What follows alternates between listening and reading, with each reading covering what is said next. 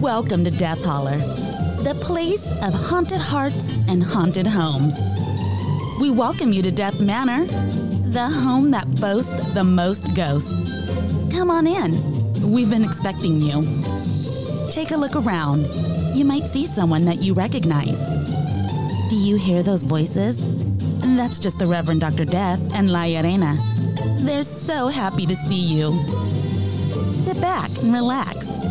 Make yourself at home. Your new home. And remember, when you're in Death Holler, listener discretion is always advised.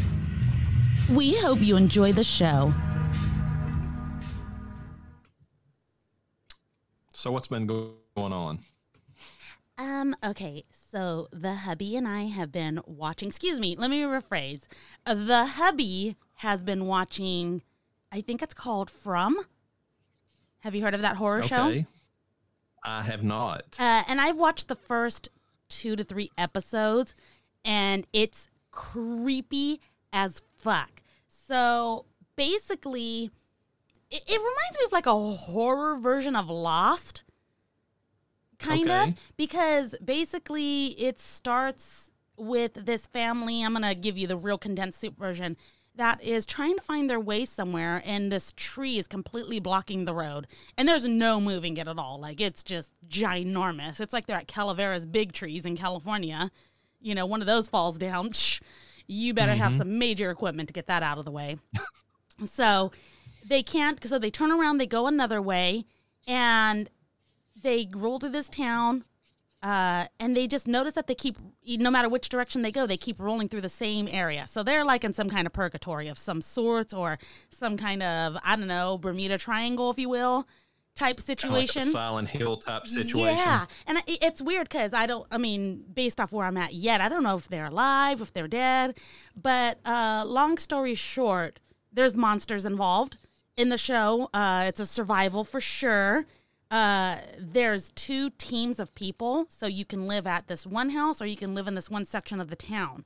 And the house that you can live in is mostly like a uh, like a head mistress of sorts. You know, some kind of uh, older lady and it's a bunch of teenagers. And I don't know the whole situation yet of what's going on with that, but the monsters are creepy. The whole thing, there's just no explanation yet. So everything's so unknown. And um, 13 out of 10, I'm going to recommend people to start watching it for sure. I So hope you it didn't doesn't mention what streaming service is it on? Oh, goodness. Uh, it, I want to say HBO, but let me see. Uh, TV series from, I should have probably came equipped with that information. Uh, first season. Come on. Uh, Epix Now. Hello. That's different. yeah. Yeah. That's, that's that's what it says. I didn't think it was. I thought it for some reason. I thought it was HBO. But I can't remember. Is Epix the one that's free? Maybe, maybe that's free to stream then. uh, I don't know. Epix now. I'm looking that up.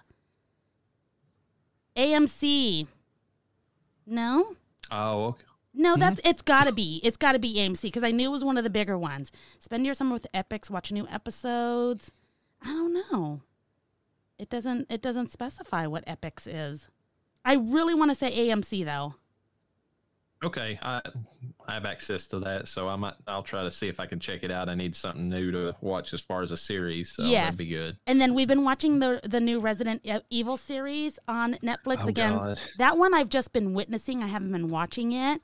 Um, hubby's very disappointed, and I am not That's even slightly interested in watching watching it. that's the general consensus is disappointment. That's the reason I was wondering what you know you all would think about that one. Yeah. Um. So, like I said, I haven't really actually set my eyes on it, but it sounds terrible.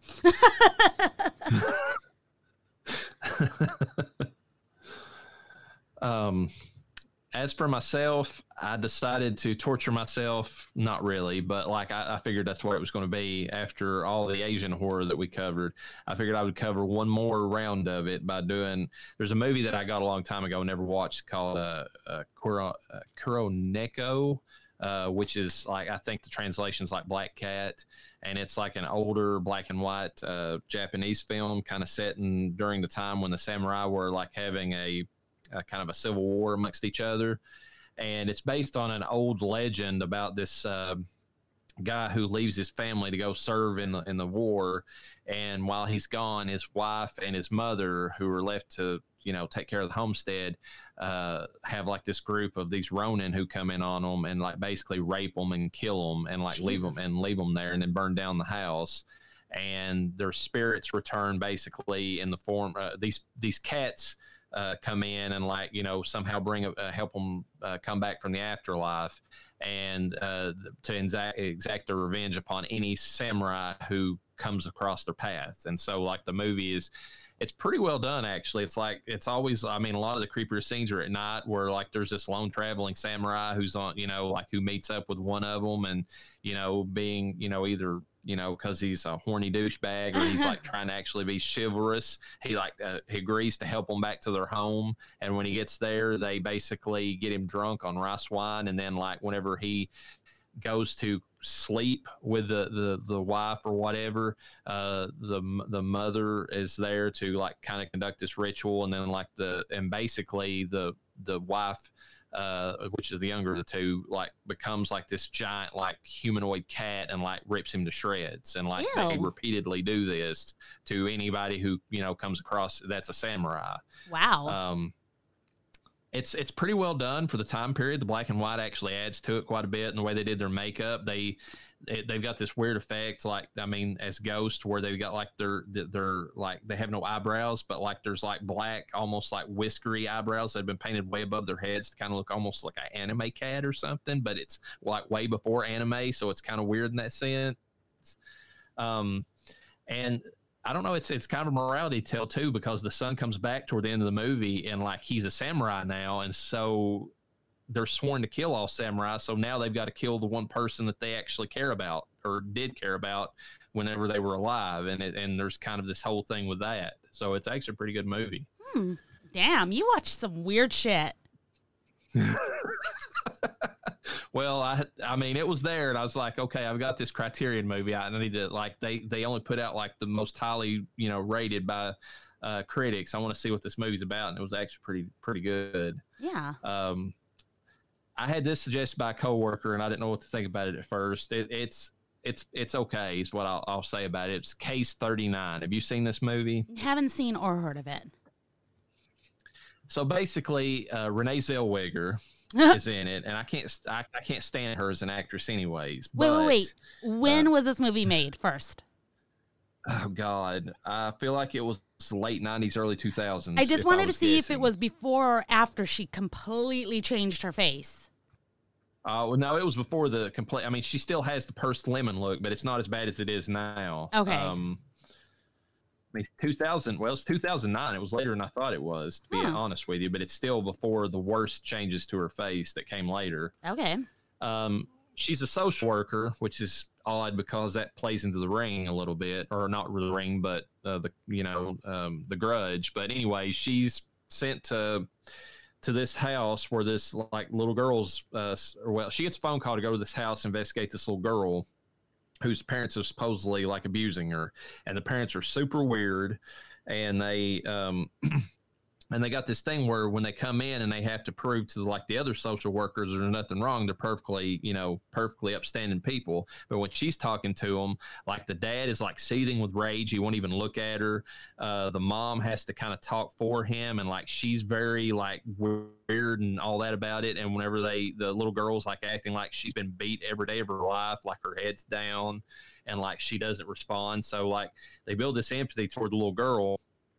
And uh whenever Renee Zellweger finally convinces them to go after and save the little girl, uh, that there's something wrong. Like, and it has uh, uh, Ian McShane in it from uh, Deadwood, and also he's the guy who's over the hotel in the John Wick movies. If you know what I'm talking about, you know yeah. he's that guy.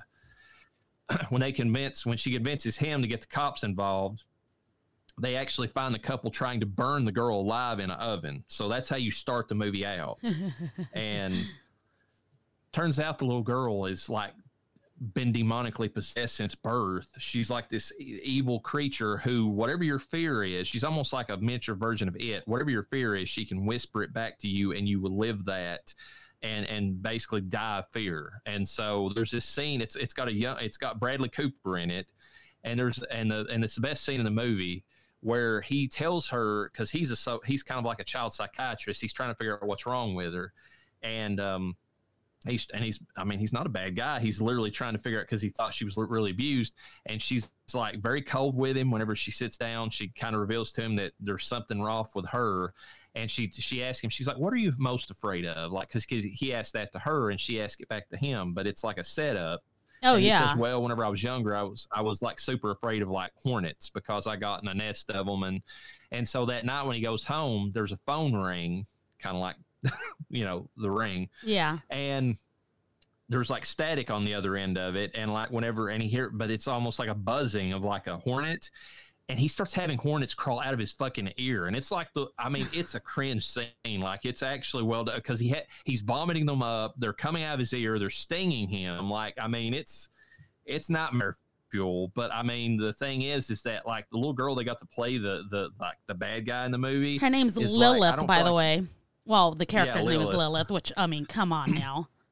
the little girl that got to play the part is not a great actress, unfortunately, for a child actor. So it that's where it lives and dies. I think. I mean, it's it's got some good concepts though. I feel like it would be actually a decent movie if they remade it, like you know, with a better actress. But it Which- was it had an interesting concept to it. Sucks. Uh, you know, she was in Silent Hill. Oh yeah, yeah, I remember that. She now. just didn't Uh, have a She was a little girl in huge- that. She was decent in that movie, but she also didn't have to do a lot. She just had to Yeah. be terrified and kind of look blankly and be a, a a different kid, if you will. Yeah, So yeah so that's something you might want to check out sometime i mean it's not the worst movie ever i mean i, I wouldn't rate it as like you know a z grade film that you know uh, i mean it, it's got enough action and stuff to it and it's got enough decent actors in the movie i mean ian mcshane and bradley cooper i was surprised that both of them were in it whenever i started watching it so it's got some mixed reviews. So, um, IMDb gives it a six out of ten. Uh, Rotten Tomatoes, the critic score was 21, while the uh, audience score was 39%, so it was liked a little more. Uh, 79% of Google users liked the movie. And on Metacritic, it got a 6.6 user score. I don't know if that's out of 10. I'm assuming that's out of 10. usually it is Yeah, and the Metascore gave it a 25, but is that out of 100?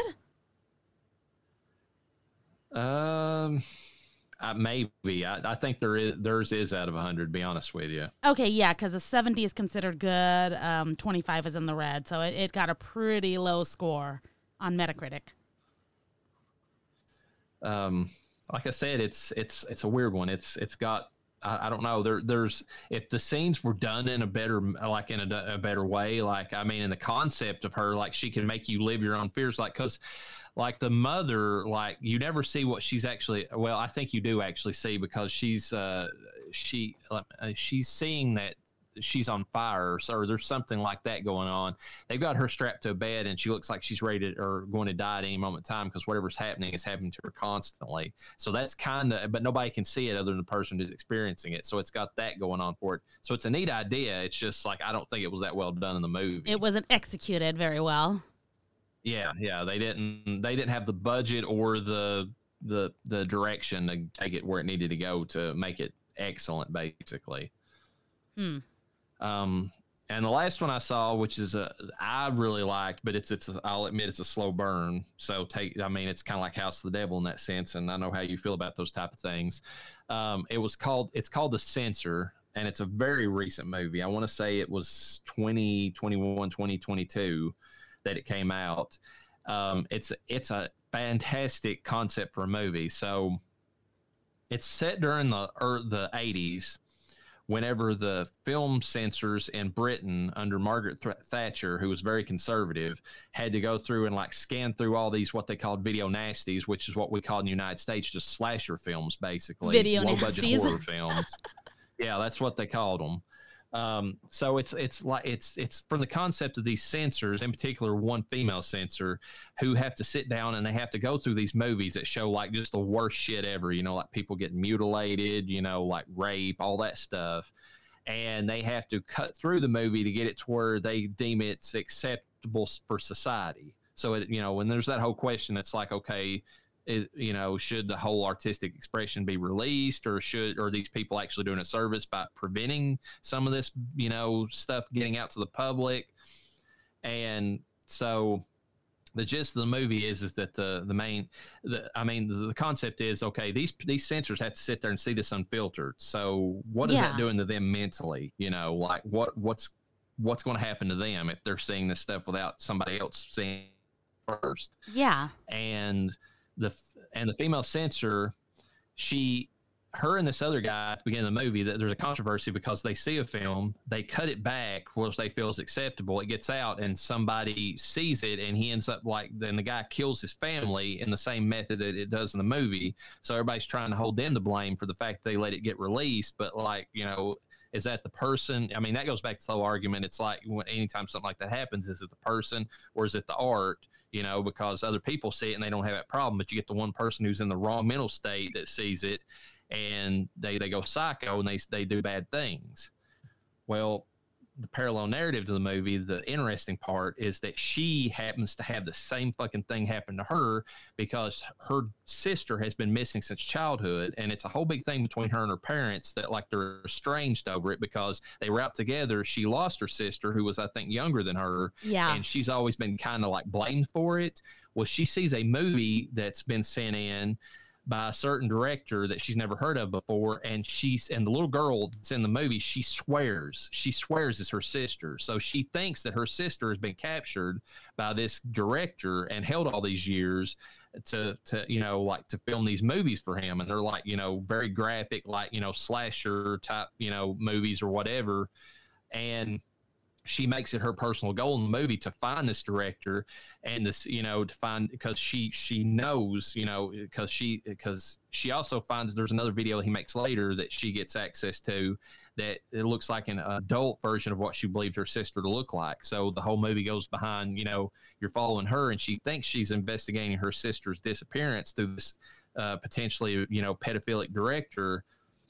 But the way the movie's set up when you get to the ending it might have been because she got triggered by the movie like the guy did that you know that saw the movie she let get by her. So it's it's one of those type movies. It's like you know you and it, it does a good thing and the thing i like most about it it's really artistic about it because it like anytime that she's experiencing things in her mind that other people might not be experiencing the like the scenery turns red around her. It's like her fantasy world is Oh, almost like a reddish like aggressive type thing. When it's the real world everything's coated in like a bluish gray coloring you know like normal for like britain you know like during like you know real kind of like rainy season type coloring. It's like that's how things are normally. But anytime things turn red she might not be the best person to be believing at that moment in time so Oh, it's one of those films Oh, that's pretty interesting. It got mixed reviews too um, on this one, so it got really good review on Rotten Tomatoes. Hold on, uh, Rotten Tomatoes gave it no, actually, uh, the tomato meter it got a good score, almost ninety percent. Audience score gave it about a sixty. Uh, it's got about a sixty on IMDb, sixty nine percent on Metacritic, and sixty nine percent of the users liked it on Google. So sitting right at about a Yeah. six out of ten. I I wanted to watch it because the guys on Red Letter Media watched it and they they swore up and down by it. And I mean they're I mean they're hit or miss as far as like what I agree with them on stuff because they're very against like a lot of mainstream movies. But like when it comes to like these kind of weirder indie horror movies, they tend to be closer to what I normally like. So they reckon and, and I did I enjoyed this one quite a bit. Hmm, That's pretty cool, actually. And with that, I think I hear people at the door. I'll let them in.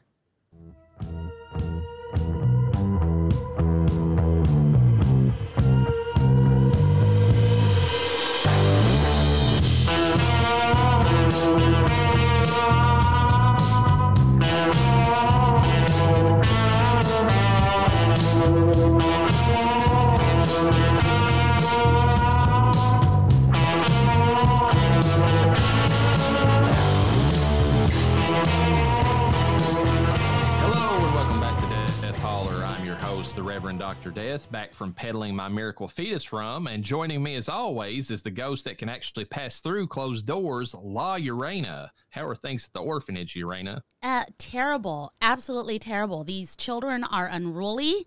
Um, they are worse than the children that we have encountered in Japan. And I, I'm over it. I am over it right now. I want to beat every single one of them, but every time I throw the chunklet, it just passes right through them. Yeah, that and when, when they're not like picking up slugs and and other nasty shit all Yeah, the time. Like they- these are some dirty kids. Disgusting, vile little creatures is what they are. Alive or dead, it doesn't matter.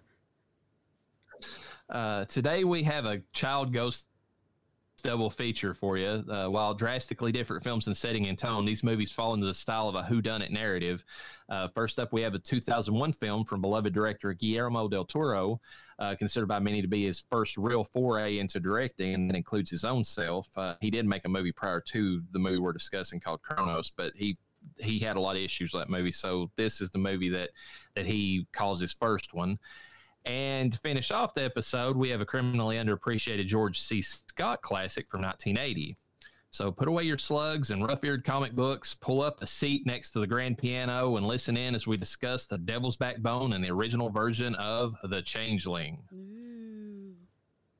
If you're enjoying the podcast, we would appreciate if you could take the time to like, comment, and subscribe on whatever podcast platform you prefer. It helps us get more visibility on podcast listings and helps us grow. We appreciate everyone who listens and hope you enjoy the show. Yeah, and for everyone listening on Amazon Music, man, we are that is where we're getting our best traction. So uh, I just want to say thank you to Amazon Music for one, basically telling us, hey, put your pod- podcast on here, and True, they did. yeah, and two, I mean, it- that's where it's killing it right now. So far, almost all the episodes. And since we've joined Amazon Music, I swear that's where, I mean, we're climbing uh, in amount of people downloading our episodes. So thank you, everyone who is listening and taking the time.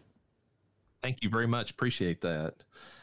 Um, so this episode we don't have an Attack of the Bees or a. Uh, I think I downloaded the wrong movie because we didn't feel like the we didn't feel like the nature of what we were discussing with the ghost children necessarily lent itself to either one of those. That's kind of gross. So Yeah, we're going to we're veer away gonna from dis- that. We're just we're going to just, just discuss the movies this episode. So sorry about that, but they will be back in the in the future episode in the next episodes we're discussing. We'll get to that at, toward the end of the podcast. Yes. The first movie that we have today is The Devil's Backbone, uh, 2001 film, uh, also known as El Espinazo del Diablo. Yeah. I knew you were going to say it's so cool, which is actually not not bad at all. I was expecting it to be a, a hell of a lot hunkier than that. Well, I can't add enough of the the rolling this and that, but I tried. So I there you go. There's barely, there's no rolling, there's no R's. It's El Espinada del Diablo. So, I mean, you just got to change There- some there. B's to V's, and that's it. Uh, it's directed by Guillermo del Toro, uh, written by him, uh, Anthony uh, Tresores, uh, or how do you say that name? You you probably can pronounce it. Why does it look like trashy whores? Is what I want to know. Uh, that's what it, that's that's that's his name. I, that's why I was just trying to say it without making it look like it was trashy horror. uh, so. Is how you would pronounce that. Trash Oras. Okay. But I want to know what that means in English, so please continue, and I will. I'm checking this out. and uh, David Munoz, um, written by Javier Navarrete, and a budget of four point five million dollars USD, but the box office was only six point five million. This did not blow it out of the water, but there's something to be considered with this movie. It came out right after 9-11. Okay, So- hang tight to that real quick. Trashorras in English, it, it translates to rubbish. and I could Maybe have that. like that. That was the you- Portuguese. You, think it? so Uh, do you think it's like a pseudonym name? I don't know. I don't know, mate. Because Del Toro always sounded like a made up name, like for him. Like uh, it was like the bull. Like okay, you know that's that's cool, but like you know what I'm saying? Like I don't know. Well, Maybe, it could be you know. like back in the day how um, when your last name was Carpenter, it meant that your family descended from carpenters. Things like that. oh, that's true. Yeah. So um, I honestly thought that tres horas. I was thinking three hours, like tre- tres horas. So that's what I thought. That, that, yeah, okay, I could see that. Um, I mean, my my maiden last name is a derivative of uh, the good life. So I don't feel like I'm living the good life, but I'm living an okay life. if there, if there's a translation for the okay life, I'm I, that's me. yeah, and I've got one of those typical English names. It's just the town that your family originally came from. So there you go. Yeah. um. So, what do you think about the fact that it didn't really knock it out of the park at the box office on this one? I mean, I'm not well versed in Guillermo del Toro's movies. I'll, that's the last time I'm saying it like that. Um, I'm not well versed in how well his movies done. I know he's had some pretty epic failures in terms of films. Um, with this one being in this one was 2001, correct? Yes. I'm not surprised only because I don't feel like he was that well known yet. And so for these numbers, and I don't know if this is like current numbers or if that was just at the time. If it was at the time, it would make more sense. I don't, and I don't know that this movie would have picked up any traction beyond that. So maybe it's not doing super amazing now, but we'll discuss how we feel about the movie as we go in to kind of, you know, discuss numbers a little further. So, so, so here's a comparison, and we'll get to the the point of this, the reason I'm comparing the two of these together. But Pan's Labyrinth, which came out after this by about five years, was made for about 19 million and it made 89 million. So wow. it really did well. How, what was yeah. the budget of that yeah. one? 19 million. I mean, it had a little bit bigger of a budget. Is that a tiny budget? Uh, but uh, that's still, that's like, like six times, four times the amount, you know?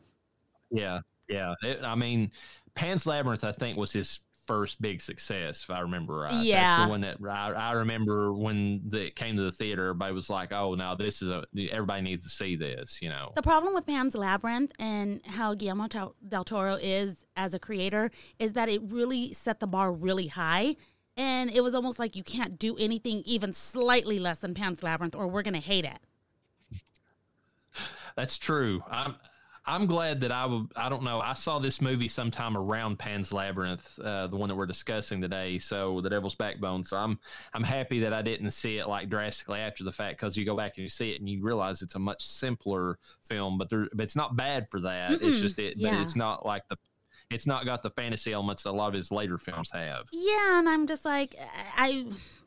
It, it's kind of cool to compare the two because it's one thing to have fantasy, but it's one thing to have something that's more realistic or that can be, you know, a situ- a real situation. So that's the furthest I'm going to go at this early in the podcast on that. Yeah, yeah. Well, we'll we'll we'll get to that because there actually is a uh, through line between these two movies that that I didn't even realize until I started researching this. So, principal players for this we have Fernando Tielve uh, playing Carlos, uh, who is a recently orphaned child. He's smart. He's meek protagonist. He's basically a stand-in for Guillermo. Like if you you listen to Guillermo tell his version, uh, like on the commentary, this character was him. Like the way he was bullied as a kid because he was very artistic and introverted. You know, it, it's basically a stand-in for him. Yeah. Uh, um, Pan's. He was also in Pan's Labyrinth though, which okay. is interesting. And and and and uh, but other than that, just a lot of short films. So he's he's a Spanish actor uh, and and a lot of these actors from Spain, they do a lot of short films, but they don't do a lot of like full length films. I don't know if that's a Sp- Spanish you know thing uh, from Spain, but it was kind of interesting to see that. Yeah, I, um, I guarantee. I'm wondering if like with Guillermo del Toro, if you have a job with him, you have a job for life. You know. Oh, you do because this next actor will prove that. It's uh, Federico Luppi uh, who played uh, Dr. Uh, Casares, uh, who's the mentor, uh, lover of poetry, and the hopeless romantic, and the protector of the, the orphanage. Uh, he was he was in Cronos. He was in Pan's Labyrinth. He was in Mimic that I believe Del Toro made after this, mm-hmm. right after this, and he was just another horror film called Necronomicon. So he is a, a director that if you get in good with him, you you've got a job for life. Kind wow. of like Flanagan and some of the others we discussed. Uh, Marisa Paredes, uh, who plays Carmen, the head mistress, uh, the rebel, the one-legged Mrs. Robinson. oh my god! Well, you have to watch the movie to, to yes. get that reference. Uh, uh, she was in a movie called The Skin I Live In with Antonio Banderas, which Hmm. is, I think, interesting. Okay. Uh, Eduardo Noriega, who plays Jacinto, who is uh, the Judas, the Prince with No Kingdom, and the big bad of the movie. Hmm. Um, he played in a movie called Transsiberian, The Last Stand, and Vantage Point. Kind of some action films for Yeah. wanting to be an action character or uh, actor. Uh, Junio Valverde, who plays Santi, uh, the porcelain skinned ghost child, tragic figure, and the doomsayer. It's kind of interesting that the the ghost is the one who's projecting doom, but like historic well in lore ghosts are more of the doomsayers because it's usually they appear before like i mean in, in, in a lot of lore like they appear before like a major catastrophe Yeah. so that's I, I i think that's interesting he worked that into this um we have a uh, let's see. He was in Shiver, uh, which is funny because he plays another Santi in that, which I find interesting. he played a character with the same name. Uh, Tierra del de Lobos, a 19th century Western set in Spain. And I think he did that whenever he was like grown up. So that's uh, kind of an interesting thing that he did. Uh, we have Irene Visedo, who plays Conchetta. Uh, Inigo Garces, who, or Garces, I guess, is plays uh, Hami. Which is Jaime funny because when I heard the name Conchita, I was like, I have an idea in my mind of what a Conchita looks like, and she looks like a Conchita. Very racist. Well, yeah, yeah. And uh, Adrian Lamana, who plays Javis. Um, so the synopsis of this film is it's uh, set in 1939 against the backdrop of the Spanish Civil War between the General Franco's right-wing nationalists and the left-wing Republican forces. A young child named Carlos is brought to the uh, orphanage by his tutor after his father dies in the war. Uh, the intelligent yet meek child is taken under the wing of Dr. Cesares under the uh, advice of the headmistress Carmen. Uh, Carlos befriends a few of the orphan boys, but it is uh, but is soon the target of the not of not just a bully, it's Jaime, but also the one who sighs, which is Santi, the ghost Yeah. um, unexploded bombs, uh, fetus rum, treach and treachery all lead to an explosive conclusion where the fate of the orphans depends on helping the ghost child Santi get vengeance against his killer. So, as far as like discussing this movie, I mean, and we'll and actually the discussion will probably continue into the trivia for this one because of the nature of the trivia. What did you think of the makeup and effects in this movie? Okay. I thought they were I thought they were actually pretty good. Now, it was a low budget. And I did not know that when I watched the film that it was a low budget. I assumed that it was, but given the budget they had and seeing what I saw, I thought it looked pretty good. I'm going to spoil do a slight spoiler alert here. I personally like the way the ghost disappeared. The way like when it, there was a scene where he's touching Carlos and he like reaches out and, touch, and he just starts to disappear. Uh, not great. There's definitely better CGI out there, but I thought it did really well consider and even more now since I know what the budget was. Yeah, and it was interesting because when he fades away, if I remember right, it's almost like he it's like water dissipating, which fits the character, you know, as Yeah. far as like what You know, it's funny. I'm, I'm surprised. You, now that you say that, I was actually thinking dust to Win, but now it makes sense. The water does make sense.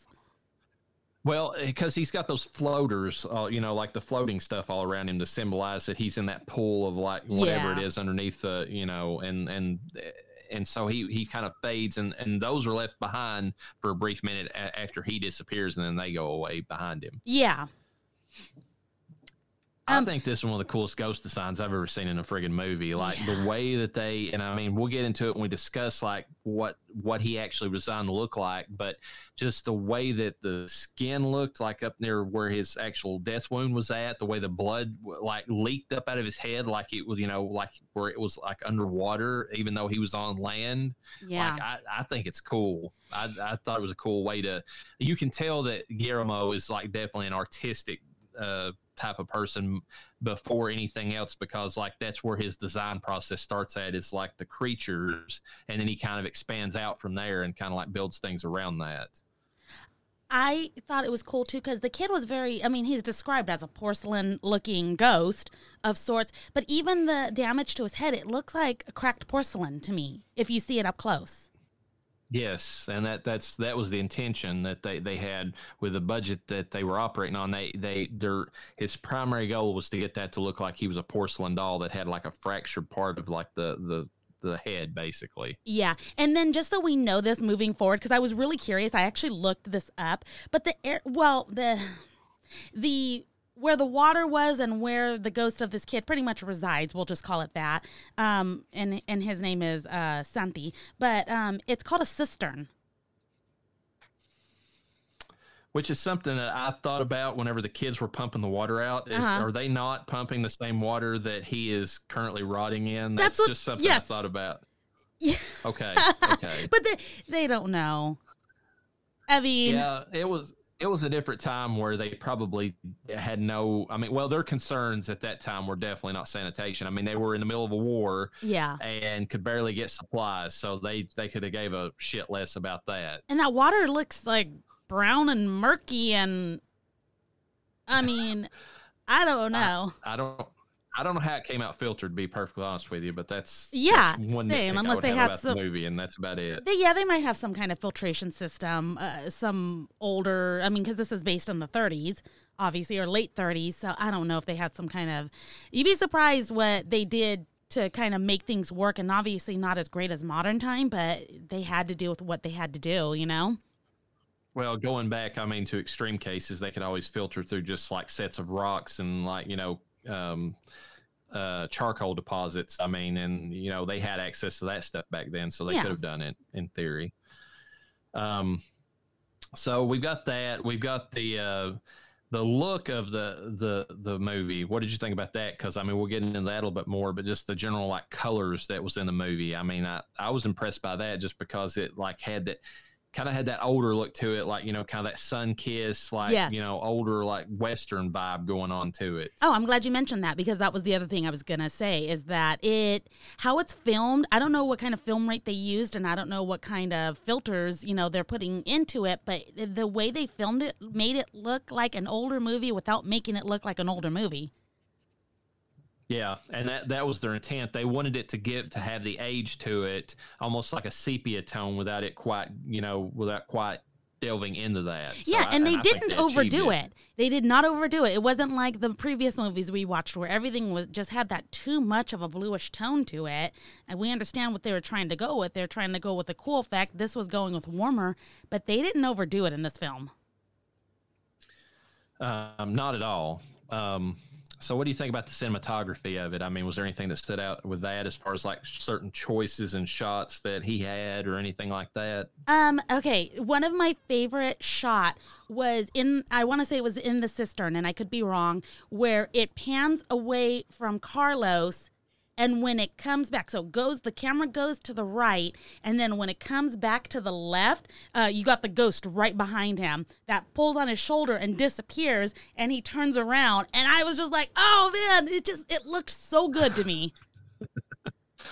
Um yeah that that was a good scene and i and i liked all the stuff in the cistern because the way that he filmed it he i mean and, and we'll get that's also in the trivia but like he the the cistern looks like massive. Like I oh mean, yes. it looks like a huge underground space, and he did that deliberately, you know, for and we'll get into the reasons why. But um, I would say that one of my favorite, there's two scenes that stood out in the movie to me that I really love. And one of them is the scene of Carlos at the end of the hallway, whenever he's, or not Carlos, Santi, whenever he's chasing after Carlos. Carlos is trying to find a way away from Santi. And you just see Santi like at the end of this long hallway and like framed underneath like this archway. Yeah. And it's just like, there's something just so creepy about that image. And like, you know, and that's one of the images that Del Toro said had to be in the movie because it was in his mind before he before he figured out the rest of the movie itself. He wanted that scene particularly because he said it kind of reminded him of a nightmare that he had when he was a child. You wow. know, like trying to get away from something.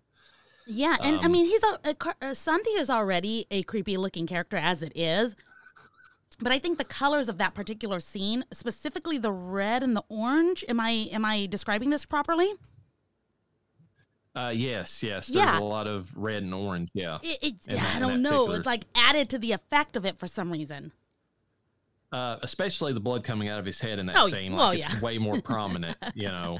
Um, the other that scene too. that I love is the other scene that I love in that or the, the in the movie is right at the end when uh Cesare's spirit is spoiler alert. I mean, you're you're listening to this, so hopefully you, you've got to that point. But um he's like watching the the spirit his spirit is watching the boys leave the orphanage and it's just him silhouetted uh, silhouetted in black and like that's all you see of him. You don't you never see his face. It's like you never see anything but his black uh, like the oh, black oh, yeah. outline of his body. And i just love that because it i mean there's there's something sad and creepy about it the same exact instance because you know that he's trapped there forever now but he chose to remain there for like i mean he even told the kids in a prior scene in the movie he said don't worry i'm not going to leave you like and and that's like you know the proof that he he won't because he's stuck there now. Yeah and I mean, he made sure that they made it out safe. I mean he fulfilled if anything i feel like it it he could be at peace if he wanted to because he fulfilled his promise. Yeah he did but i feel like it, i don't know that his promise was necessarily to them. I think his promise was just to protect the place in general because I, I mean his ties to Carmen I think were holding him back too. Yeah, maybe. Um, because he felt like he didn't do right by her because she died before and he wasn't able to protect her. And nothing will hold you down more than a woman. I swear she will hold you back, even if it kills her. Um, what do you think about the what do you think about the music in the movie? Okay, if I'm being very honest with you, I didn't notice the music very often except for the scenes when Santi was about um or I mean, I guess it makes sense that whenever there's something kind of going on, um, you know, suspenseful, yes, the music kind of uh, you know, led up to that, which was pretty good. Um I didn't have any issues with the music. I was going to say because we've had the criticism in the last two Asian uh, episodes where we commented their music doesn't necessarily match up in tone to what the horror scene demands, and I feel like this movie had that. I mean, it, has got the the sweeping building, you know, like creepy music whenever Santi's around to kind of heighten, you know, like and and and well, I would say even uh, Jacinto, like it's probably more yeah. of an issue. It's it's played more when he's around. Um, and there is a there's the lack of music in one particular scene we'll get to in the trivia, and there was a reason for why there was no music there. But um, I feel like that the rest of the music played more like an adventure movie, which was interesting take that Del Toro did. Like, I mean, he was. Uh, I mean, if you listen to it, it's almost like a uh, Spielbergian type, yeah. like you know, Indiana Jones. Yeah, yeah, it was. I mean, it, they went that route with a lot of the music, as opposed to like the the creepy, just like harpsichord like banging sounds that you normally hear in a in a horror movie. Yeah, um, and that I feel like maybe perhaps as a Spaniard type thingy. I mean, uh, we've seen it in other movies. It's not solely strict to them, but I guess for Guillermo del Toro, I don't know if, if you got into any trivia that would have explained why he felt the need to do that. Because I feel like other movies he's made are just mostly darker in tone in terms of music. But this, I don't know. Maybe it's because there's, it brings more of a brightness to the children, you know? I don't yeah. know. Makes well, it makes it less makes it a little less dark, but it was still a really good film. Yeah, I, he doesn't specifically address the music in that sense, but when we get to what he envisioned the tone of the movie to be, it plays into that. Okay, so. and I think the contrast works because one minute you're gleeful, one minute you're like fucking shit, you know? yeah, yeah, exactly. It's like you go from like these uh, little daytime romp scenes between, you know, just like kids having a spat to, you know, like this uh, creepy ghost kid who's, uh, you know, tracking you down in the middle of the night and, you know, uh, you think might end up killing you if he, you know, grabs you or something. So, yeah. you know, it's kind of going back and forth between the two. And interspersed with all that, there's people like literally getting murdered like in the town, you know, like there's scenes of that, like the actual war itself, you know, that uh, Cesares, you know, witnesses, and you know, so that that's kind of going on uh, while these kids are having their own little adventure at the orphanage. Like the real world's going through some shit. Oh you know, yeah, right around them. Yeah, the world's falling apart. Um, I'm gonna be honest with you. If Santi was coming to me asking me for help, help would not be the first thing I that would be on my mind of helping this this child out. Like, oh, why what do you want? Leave me alone. You're scaring me. I don't like this. so we're going to get into this for both these movies that we're discussing today. I wouldn't have been, I wouldn't have stayed around to solve either of these murders. And I mean, one of them is because the, the ghost is creepy looking, uh, but tragic, which is Santi. Yeah. But we get to the changeling, it's an outright malevolent type spirit at times. So it's like, why the fuck would I stay around this thing? yeah. Know? I mean, I, I know, I don't know. it, it is a I guess you don't know it at the time, but for sure you you can chalk it up to it's a child that's not being listened to. Ultimately, you know, um, in both cases, yes. and I and I had to ask little Lucifina. I was like, hey, you know, she's look at she's she's half Mexican, but she's she's white, you know. And I'm like, okay, what would a white woman do? And I'm like, hey, if you encountered this kind of thing, would you go and investigate? She's like, heck no. And I was like, oh, good, that's the Latina coming through. We would not we would not be like, what is this? Let me take my little candlelight and go, uh, you know, investigate.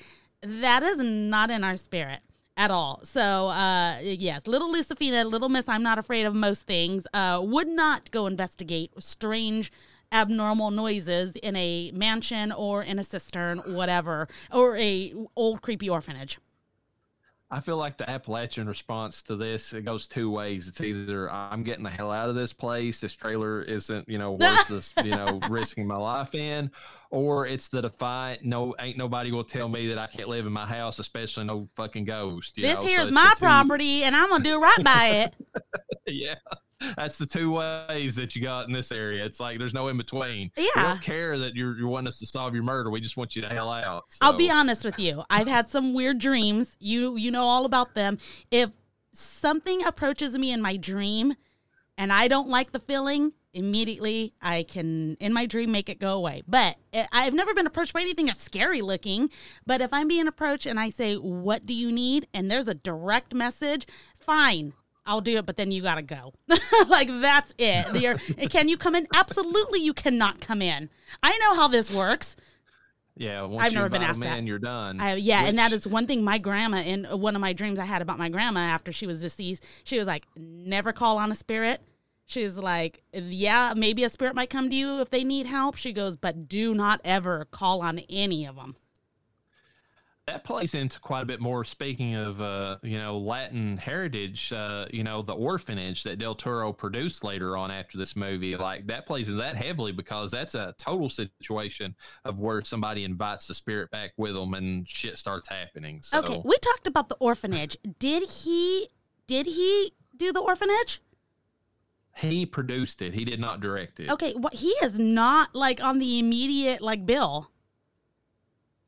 Yeah, it just says if you look at any kind of advertising for it, it just says a Guillermo del Toro production, and like it was like a friend of his that needed some kind of like clout, so Guillermo, uh, you know, like added his name to it just so that he could like you know get the financing, I believe, to get it done. Okay, but can we agree that this was a Guillermo del Toro film? Uh, the orphanage, uh, for sure. Yes. I mean, like it, it almost feels like a sister movie to this one. To yes. be perfectly honest with you. Thank you. Because I'm like, okay, because I was looking it up and I was like, God, I really wanted to discuss the orphanage. I really liked that movie. It was a tragic film for sure, but it says director J. A. Bayona, and I'm like, who the fuck? Okay, that's. I think it's wonderful that Guillermo del Toro is helping him, but this was a Guillermo del Toro film. Sorry, Mr. Bayona. That's that's almost like when we talked about uh, Poltergeist when it's supposed to be a Tobe Hooper directed film, and it's like Steven Spielberg got his hands all over that fucking yeah. movie. There's no way it's not a Steven Spielberg movie. One hundred percent. Um, well, going back to this movie, The Devil's Backbone, the story in this one, I don't know what you felt about it, but I love the story in this movie. Like, I love it. Like, I love the way that he, it, it, I mean, it, I mean, it goes in the trivia, but this is like a child, this is like almost a, um, it, it's it's like a fairy tale movie, and that's what he, uh, you know, like you think about it, like it's got the tropes. It's like a kid is, uh, you know, like uh, is orphaned, you know, kind of like Hansel and Gretel, something like that. They're, you know, like met with this this uh, you know otherworldly thing that they've got to deal with and then they have to you know like the witch or whatever you know in that story and they've got to like you know rise above and like meet that you know even though they're children it's got it's got all the trappings of that but it's like in a modern setting, and I and I love the way he did that. Yeah, um, the story, I. it, it's not that it wasn't a good story. There is a lot going on in the story in the background. There's like two major plots going on. Well, actually three if you count the war outside. You know. There's the war outside. There's uh, Jacinto trying to get the gold. Yes.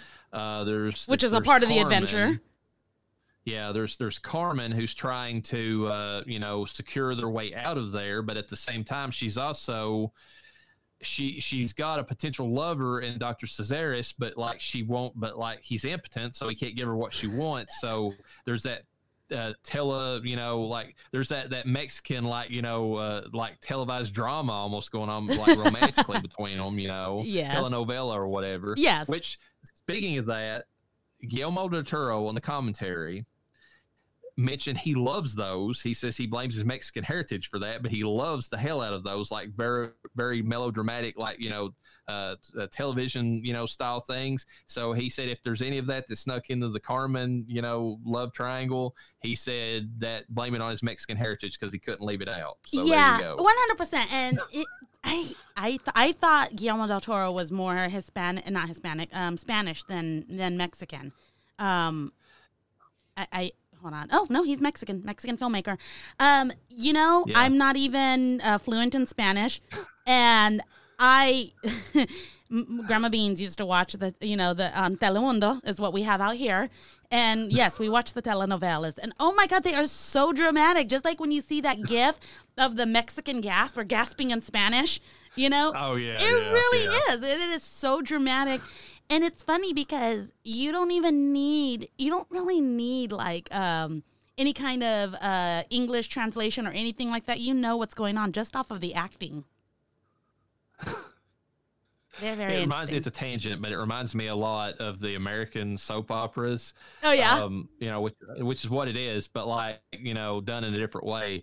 It's uh, there's an old John Candy movie that doesn't get enough love, in my opinion, called Delirious, where he's Oh, working on one of those. He's a writer on it. and yeah. he gets knocked out, and he actually becomes like a god in his own like TV show because whatever he writes comes true Oh my god. and uh and it's like everybody in that world like you know they, they deliver their lines like they're in you know like a, a very bad soap opera because there's like one character who's always saying that he's been like adopted and every time that he talks to raymond burr like he's like well maybe i'll find that out when i find my mother and then like it plays dun dun dun you know like in the background. It's just it's so good you know like the way they they over you know dramatize everything in it Um, another tangent, but at least it's about Guillermo del Toro. Is uh, Guillermo del Toro looks like a white man? yes he does yes he does this is why I thought he was Spaniard. I was looking at him, and I know they make Mexicans in that color. Okay, I'm a pretty pasty Mexican. but he's also got blue eyes. Now, green eyes are common with Mexicans, but blue is not very common. So that's funny. Um, yeah, he he comments that not only is Carlos uh, modeled after him in the movie, but uh, the character of Jaime is is uh, you know the bully in the movie is actually modeled after him. But there's only one aspect, and that's the fact that you know Jaime in the movie has like that whole love affair with Conchetta that's never resolved because you know obviously she's way too old for him. But like Del Toro admits, he's like he was always pining after these beautiful women that he had no chance in hell of ever getting. You know when he was a kid. So Yeah. he's, he said that's that's kind of the you know where Jaime is like based on him too to an extent. Um, also, hold on, moving not moving on from Guillermo yet. If you Google Guillermo del Toro, the first question Google asks are are Benicio del Toro and Guillermo del Toro related? related. The answer is Yeah. no, ladies and gentlemen. Just because they have can- that del Toro last name. You can tell by their appearance that they are not related. One is very much more on the you know like darker you know side, and the other one is you know like you said looks kind of like a white guy. So yeah. um i think i don't know the story I, I like that you know like we talked about that playful like adventure part of it i i, I don't know there's I, I know there's a lot going on there's all these different aspects but i feel like they work into the overall story like Yeah. i mean like they get ra- they get wrapped up enough to where there's no like hanging threads anywhere you know or at least not any that were unintended Yeah. I mean, I think by when by the time you see well I, don't know. I mean, unless I missed something. I mean, yes, the, the, at the end there's some children that escape, but does it? Is there any implication what happens after that? Oh, we'll get into that. There's some meaning behind that. Okay. This movie is loaded with meaning upon meaning. This is almost like Kubrick's. What? A Guillermo like, del, del Toro film? No. Yeah, yeah. There's yeah. Um, I do want to say a couple things though. I there, in the scene where the boys are fighting uh, Jacinto in the in the like under part of the you know the caverns or whatever The cistern. uh, the cistern part of it. Um, I, I I got a lot of vibes from uh, um, Lord of the Flies from that scene. You know, like because they were like making the pig stickers basically. You know, Yeah. that's how they took him out. the pig Um, stickers. and, you know, of course that. well, that's what they were. I mean, you know, yeah. Uh, and he was a fascist pig, and we'll get into that whole thing. So it, it kind of works. Um, and also the fact that the way he dies, he's weighed down by his own gold. Oh, yeah. like that was there's it's that's poetic, and I know it's more in more things than just you know that. But I got a lot of vibes from like like I mentioned earlier, Judas in the Bible or whatever. You know, like he he basically sold them out for like his you know thirty pieces of silver or whatever it was, and it ends up that that drug him down and caused his death anyway. So it was like it, he was it is a morality tale like what he was he sought out and then sacrificed everything for was actually his unmaking in the end anyways Uh, it, and this, it's like he brought the gift of myrrh. Murder. murder Judas, no. santi no. Yeah no actually do do hold him under the water. That's right. Kill him. Oh my God, Um, Yeah, that was that was pretty cool too. But yes, the the definitely the gold bringing him down was um poetic justice for sure.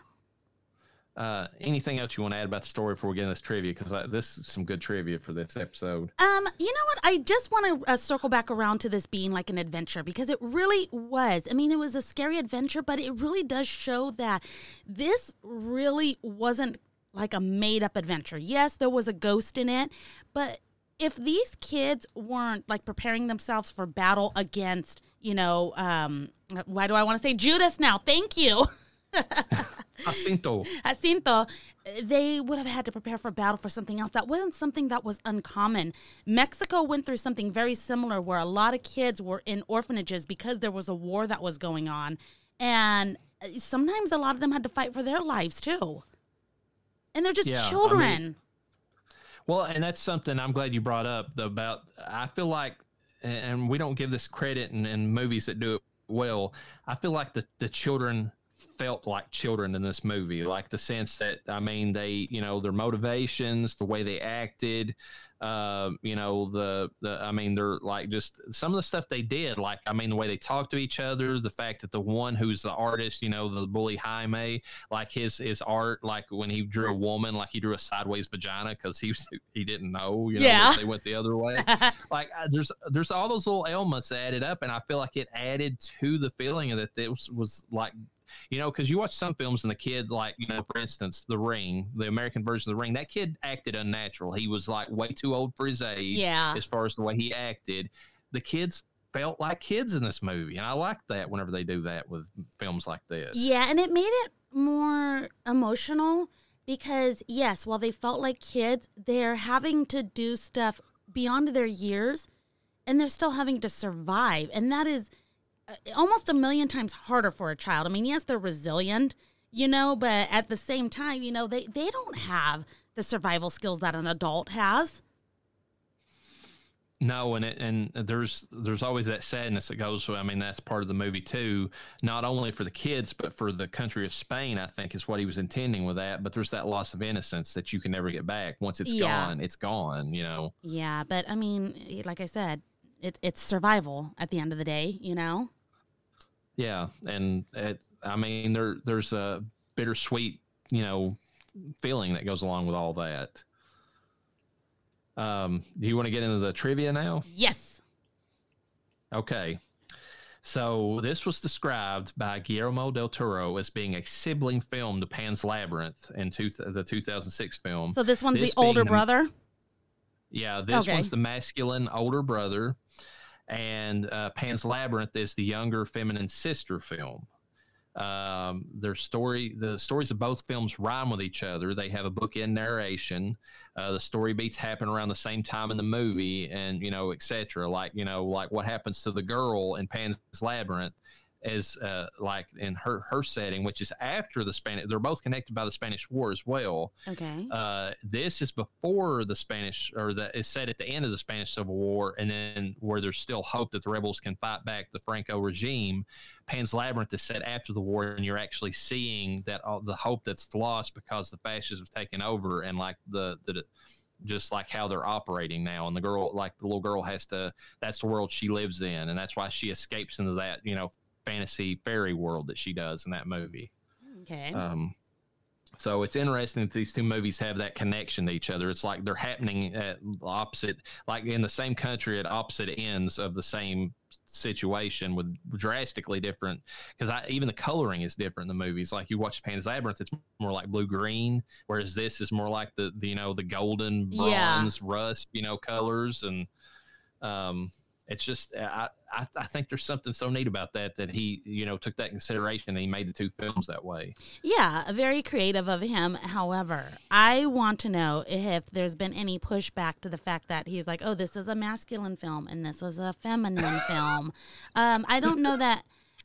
I mean, it's widely known that when you're talking about Spanish, speaking Spanish, that when it comes to describing, there's feminine and masculine pronouns, you know, and that's how it that's, is. That's how the language is established. Yes. Yeah, and so I mean, it's like that in English too, not entirely, but it's like uh, you're gonna force someone to change a whole language. So I wonder because he used that description.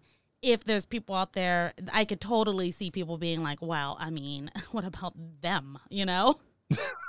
well, to be fair, they did he did establish all this stuff like you know prior to you know the worst of what we're into right now i want to say that the latest that a lot of his interviews about these films come out was like 2009 or something and it was like the the rails went off of that whole train right after yeah. that so all right um but yeah, you're right. If, if people heard that now, I'm sure that they'd be like, "What about the you know the the non-binaries and and all that stuff?" And you know, I I feel like people need perspective on stuff too. It's like even you know at that time, you know, like the time these movies were set, I mean, there would have been none of that going on. Like that's a fairly recent phenomenon to even describe anything that way. But Reverend, know. it's never too late to go back and change to be on the right side of history.